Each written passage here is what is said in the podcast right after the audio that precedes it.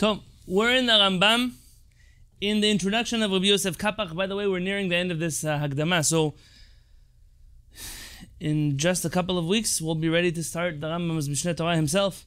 But these Hagdamot, these introductions are truly important. And for those who have been with the series since the beginning, you'll notice that Rabbi Yosef Kapach is building us up not just to understand uh, Rambam, but to understand how he understands the Rambam, and that will definitely help us in the future with understanding the notes of Rabbi Yosef Kapach as he records them on the writings of the Rambam.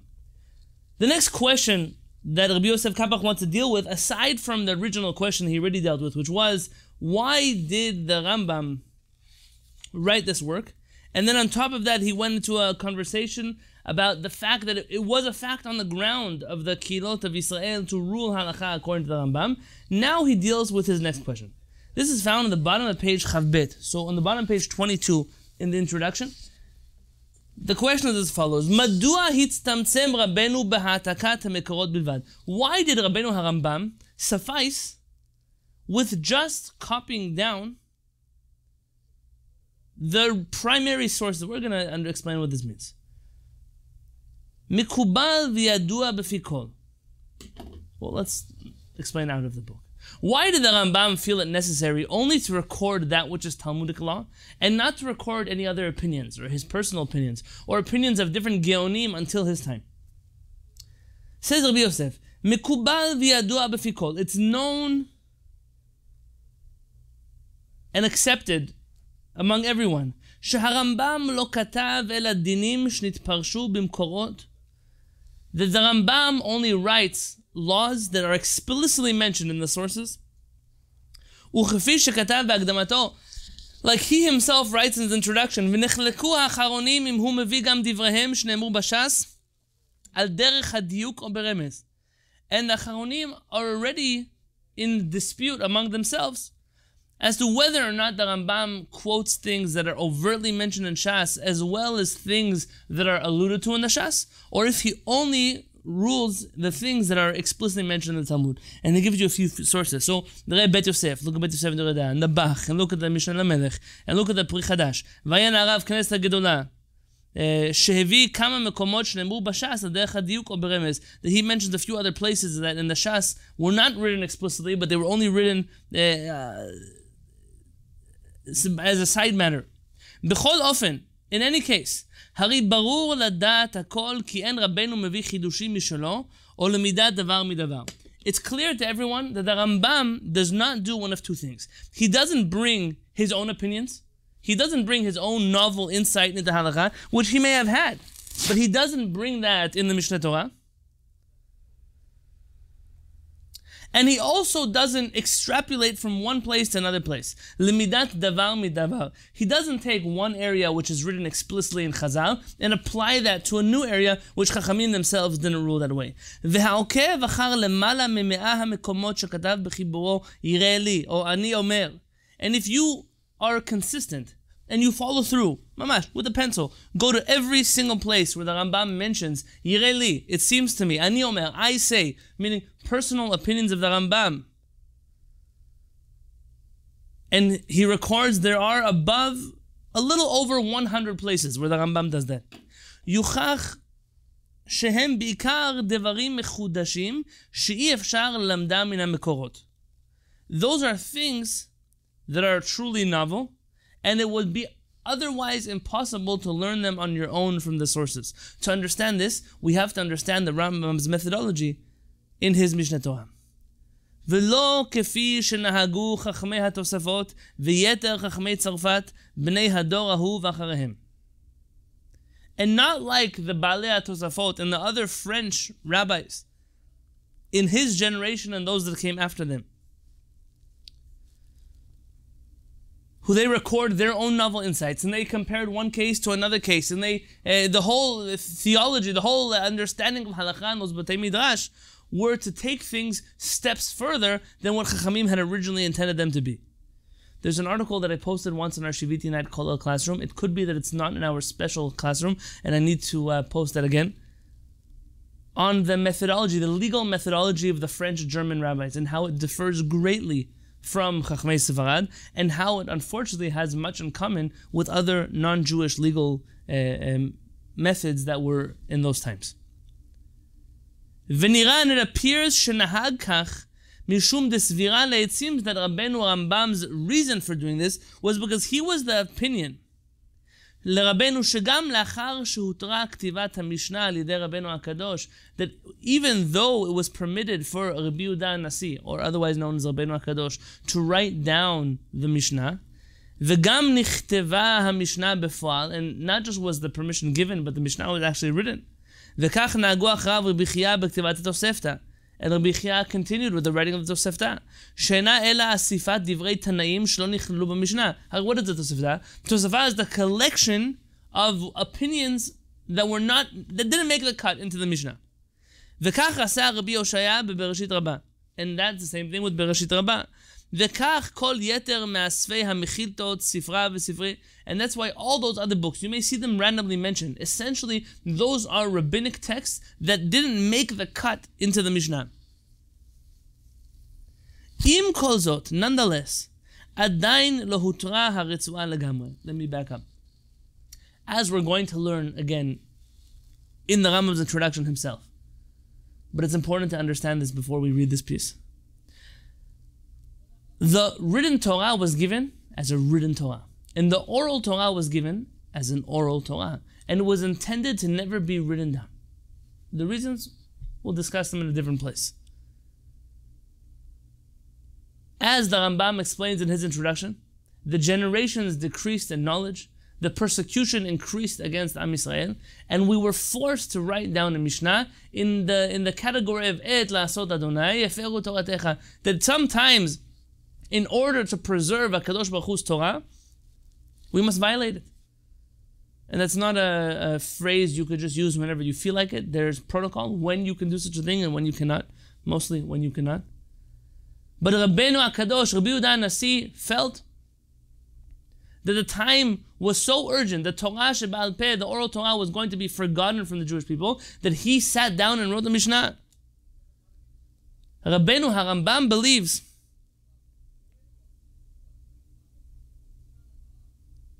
that that heter, that permission, that dispensation to write down the Mishnah was not a total heter. It was not a broad, sweeping permissibility. Not everybody who wants can just come now and write his own opinions of Torah Shebal Peh. It was only given at that generation and that place.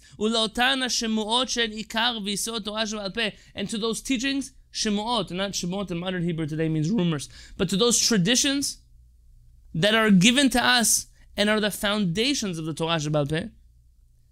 V'lo yoter, and not more than that. וכדאיתא בתמורה daf י"ד, like you find in Masechet Temurah, on page 14. Lashon תמוה לכאורה, very interesting uh, story.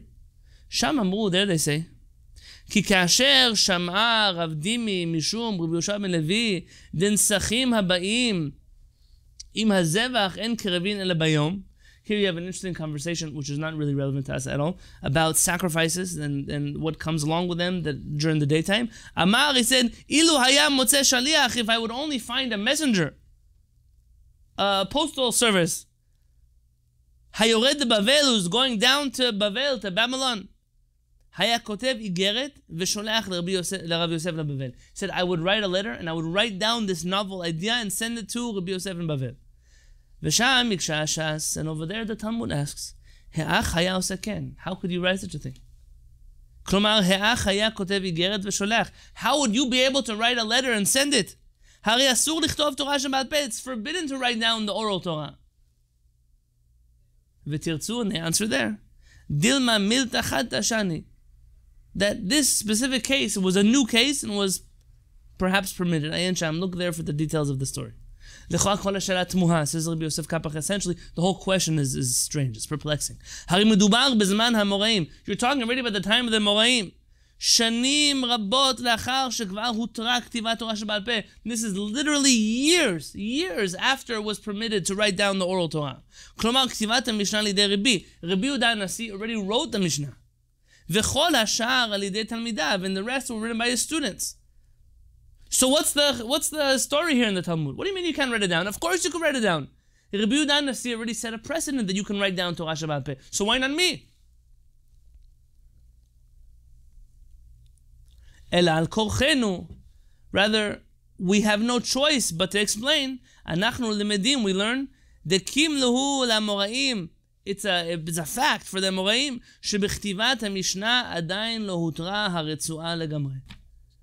that that which Rabbi Yehuda Nasi was given permission to write the Mishnah was not a blanket permission to write down oral law. והמניעה, כלומר איסור כתיבת תורה שבעל פה, that prohibition of writing down oral Torah, נדחית is pushed away משום עת לעשות לאדוני. And it was momentarily or temporarily put on hold because of a more pressing law, which was in moments there, there are moments in which we push away Hashem's Torah to uphold it. Velohu Torah, it was pushed off. It was a temporary suspension of law, not a dismissal of a law, not an eradic- eradication of a law. Haisur dachui velohu tar. This, per, this uh, prohibition was dachui, was pushed off. It was suspended. Velohu tar. It was not permitted. It was not annulled. וכן המחלוקת חז"ל דחויה שבת אצל פיקוח נפש או הותרה. This is a fascinating uh, argument. If you look at Shulchan Aruch, Siman Shin Yud Chet, in the laws of Shabbat, Maran there, based off of all the books that came before him, and his commentary on the Bet Yosef, and the Tur, and the Rambam, and the uh, Talmud, and Mishnah, when we say that a person is allowed to violate Shabbat in order to save a life, an example would be to cook on Shabbat for a sick person. Food, they need food. I'm not going into modern examples for a reason. So is Shabbat dichuya? Has Shabbat's laws temporarily been suspended? Or hutra? Or have Shabbat laws been completely nullified? Meaning, if you are taking care of a sick person, do whatever you need to do to save a life. Now, let me stop for a moment before I say anything. Please don't walk away from here learning halakha lemase. I'm not giving a class now. I'm not teaching a shiur on the laws of Shabbat those halachot must be studied and studied well. And in general, when it comes to saving a person's life, I urge you, do not be too strict. Be strict about saving a life. Don't be strict about other things. But in a, in a theoretical context, in the Bet Midrash, is it that Shabbat is pushed off, so now you could cook for them? Or is it that Shabbat is suspended of sort? There's some, you know, as much as you can avoid, you should avoid. That would be the practical ramification. What's the difference? So let's imagine this cooking in a microwave on Shabbat. Is it the same prohibition as cooking on a fire on Shabbat? Most likely not. And therefore, is it preferable to cook in a microwave or preferable to cook in a fire that you have to start outside? If Shabbat is dichuya, if Shabbat is suspended temporarily, so you should still try as much as possible to keep Shabbat while breaking Shabbat. I mean, do whatever you need but at least try not to do everything. If Shabbat is hutra, if Shabbat is already uh, pushed off, it's, it's uh, abolished completely, in that case, then you can do whatever you want. Cook on a fire, cook on a barbecue, cook in the oven, cook in the stove, cook on a maker, cook however you want to cook. You're allowed to cook today. This has practical ramifications.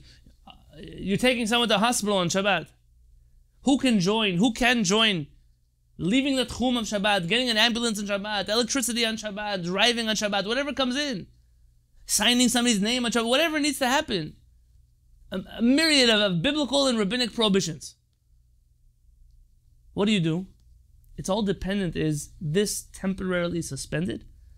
Or is it essentially abolished? Rabbeinu Arambam clearly believes that the prohibition of writing down the oral law was temporarily suspended but not completely abolished. By the way, what I'm telling you right now is so crucial. Because as we're going to see, so many people made mistakes in understanding why the Rambam didn't write the way he didn't write certain things or why he wrote only certain things. This here is not a chidush, it's a foundation. It's a fundamental of understanding the Rambam. We needed Rabbi Yosef Kapach to tell us this. דחויה טומאת בקורבנות ציבור או הותרה, there's another conversation similar to the one on Shabbat about sacrifices, ולפיכך, and therefore גם האמוראים לא הרשו לעצמם לכתוב כל חידוש, even the authors of the Talmud, therefore, did not allow themselves to write down whatever they wanted, אלא רק יסודות וכללים שלא היה אפשר ללמדם בקלות מן המשמע. That they only wrote down things that would not be able to be easily understood from the Mishnah itself. So Chachmei Talmud only wrote things that are fundamental and that you would have no other choice. It's not like you could sit and ponder over the Mishnah and reach those conclusions. They only wrote that which was essential for a person and some things that they wouldn't be able to come and reach on their own.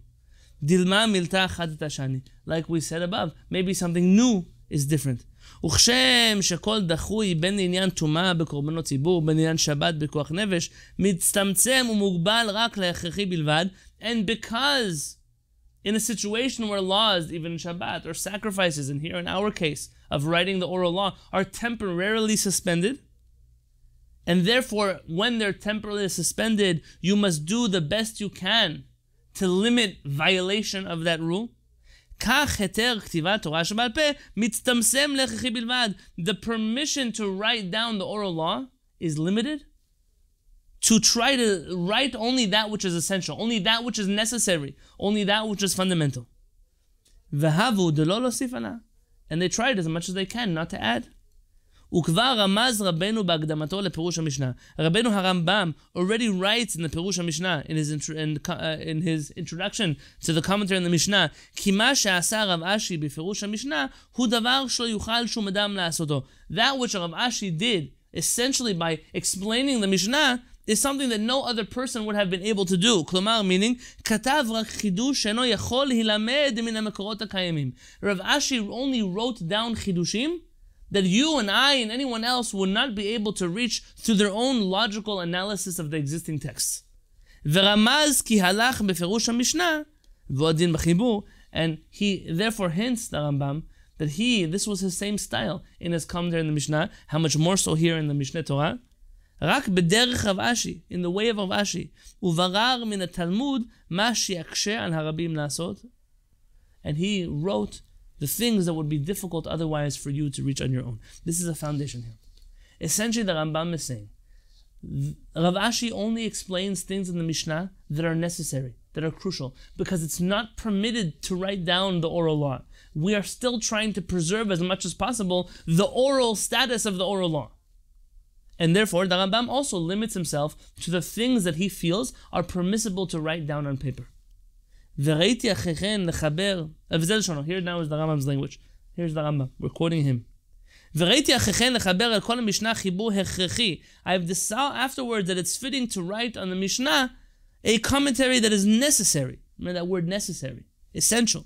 כמו שאבאר בסוף דבריי אלה, like I'm going to explain at the end of my words. ומה שהביאני לכך מפני שראיתי התלמוד עושה במשנה, מה שלא יוכל שום אדם להשיגו בסברה לעולם. I saw that the Talmud does for the Mishnah, clarifies in the Mishnah that which no human being could clarify on their own. שהוא מביא כללים, that the Talmud brings rules. And it tells you, Ki kach v'kach. This Mishnah was built and constructed in this way. Mishnah lishona. That this Mishnah that you think is complete is really missing a sentence. It's missing a word. It's missing an understanding. And it has to really be read this way. Or that this Mishnah is not accepted by everyone. This Mishnah was authored by this Tana and therefore it wasn't accepted. This was his opinion. His whole idea was to rule halacha this way. The whole purpose of the Talmud is to clarify the essential points of the Mishnah. Ayin Sham, look there at what the Rambam writes himself. V'hu hatam, and that's the reason. V'hu hasiba, and that's the true reason. It's interesting. In English, I don't know if there's a better word between tam and siba. Explanations, yes, but reason, the actual translations, I'm not sure. אשר הביא את רבנו להצטמצם בחיבורו הגדול הזה. And this was the motivator of Rabbeinu HaRambam to be brief. 14 volumes is brief but to limit what he would write in this Mishneh Torah. אשר לפניו לא היה כמוהו ואחריו לא קם כמוהו עד היום הזה. Before the Mishneh Torah, there was never a book like it. After the Mishneh Torah, there never will be, there never has been another book like it. Even Maran Shulchan Aruch, I've spoken about this before. It doesn't compare to the Rambam's Mishneh Torah. It's a different type of work. But the Rambam's Mishneh Torah, in my opinion, is underrated. Everyone runs after so many of the Rambam's books. But if you look at the, the meticulous nature in which the Rambam writes his Mishneh Torah, you will realize this is his magnum opus. This is his book. Not Chazron taking away from the other books of the Rambam. But the Rambam, every word, every sentence, every, every letter in this book means something.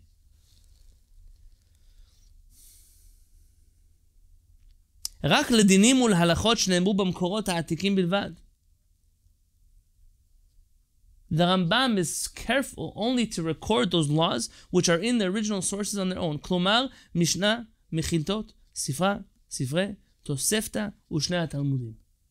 The canon of rabbinic literature.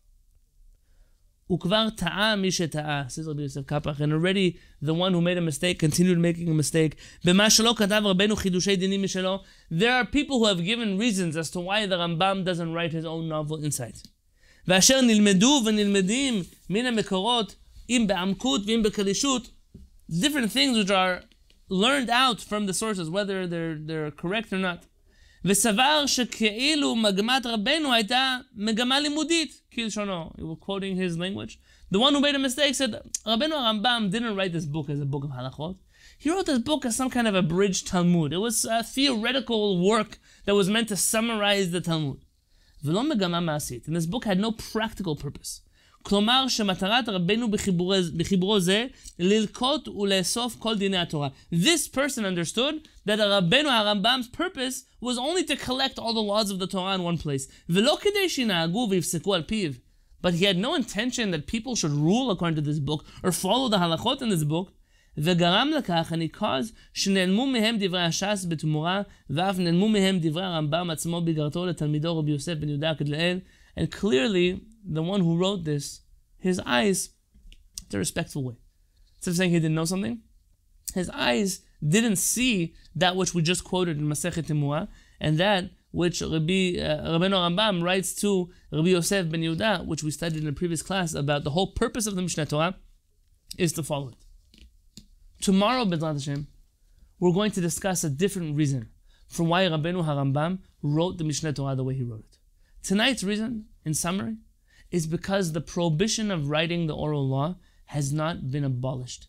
It was temporarily suspended for Rabbi Yehuda Hanasi to write down that which was necessary in the Mishnah. And when the Baalei Talmud they saw that there were things that further needed that needed further clarification, things that were not clear, and you and I would not be able to reach those conclusions properly on our own. They perhaps begrudgingly wrote the Talmud to explain that which one needed to be explained in the Talmud. And therefore, the Rambam is on the same mission.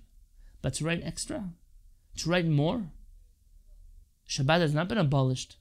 It's been temporarily suspended to save someone's life. The law of not writing the oral law has not been abolished. The Rambam's understanding is it was temporarily suspended and perhaps is still temporarily suspended. But when one is dealing with a law that is temporarily suspended, one must try as much as possible not to violate the law more than absolutely necessary. B'ezrat Hashem will continue here uh, tomorrow in the Rambam on page Chavdala 24.